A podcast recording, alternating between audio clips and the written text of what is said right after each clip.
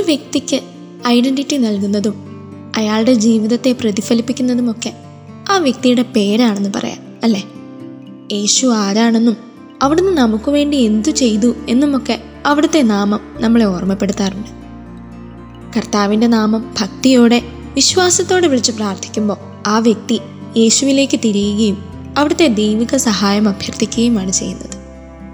പഴയൊരു സ്പിരിച്വൽ മാനുവലിൽ വായിച്ചതനുസരിച്ച് യേശുവിന്റെ പരമപരിശുദ്ധമായ നാമം വിളിച്ചപേക്ഷിക്കുന്നത് വഴി നാല് പ്രത്യേക ഫലങ്ങളാണ് നമുക്ക് ലഭിക്കുന്നത്.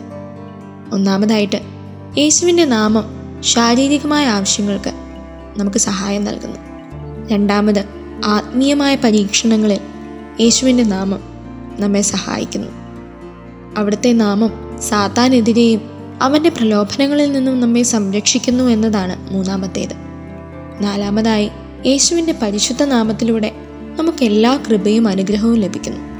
ഇക്കൂടെ തന്നെ വിശുദ്ധ യോഹനാൻ എഴുതിയ സുവിശേഷം പതിനാലാം അധ്യായം പതിമൂന്ന് പതിനാല് വാക്യങ്ങൾ ഒന്ന് ഓർമ്മപ്പെടുത്തുവാണ് കേട്ടോ.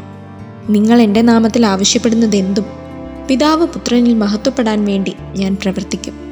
എന്റെ നാമത്തിൽ നിങ്ങൾ എന്നോട് എന്തെങ്കിലും ചോദിച്ചാൽ ഞാനത് ചെയ്തു തരും. എന്തൊരു അടിപൊളി വാഗ്ദാനമാണല്ലേ കർത്താവ് നമുക്ക് തന്നിരിക്കുന്നത്. യേശുവിന്റെ വിശുദ്ധ നാമം ഏറ്റവും ശക്തമായൊരു പ്രാർത്ഥനയാണ്. യേശുവെ എന്ന് വിളിച്ച് നമ്മൾ പ്രാർത്ഥിക്കുമ്പോൾ അവിടത്തേക്ക് അനന്തമായ സന്തോഷവും മഹത്വവും ഒക്കെ നൽകുന്നുണ്ട് നമ്മൾ. അറിഞ്ഞോ അറിയാതെയോ അർഹിക്കുന്ന ആദരവ് യേശുനാമത്തിന് നൽകുന്നതിൽ പലപ്പോഴും എനിക്കും നിങ്ങൾക്കുമൊക്കെ വീഴ്ചകൾ ഉണ്ടായിട്ടുണ്ടാവാൻ സാധ്യതയുണ്ട്.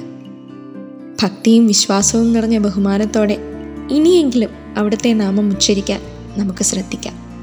ദൈവം നമ്മെ സമൃദ്ധമായി അനുഗ്രഹിക്കട്ടെ.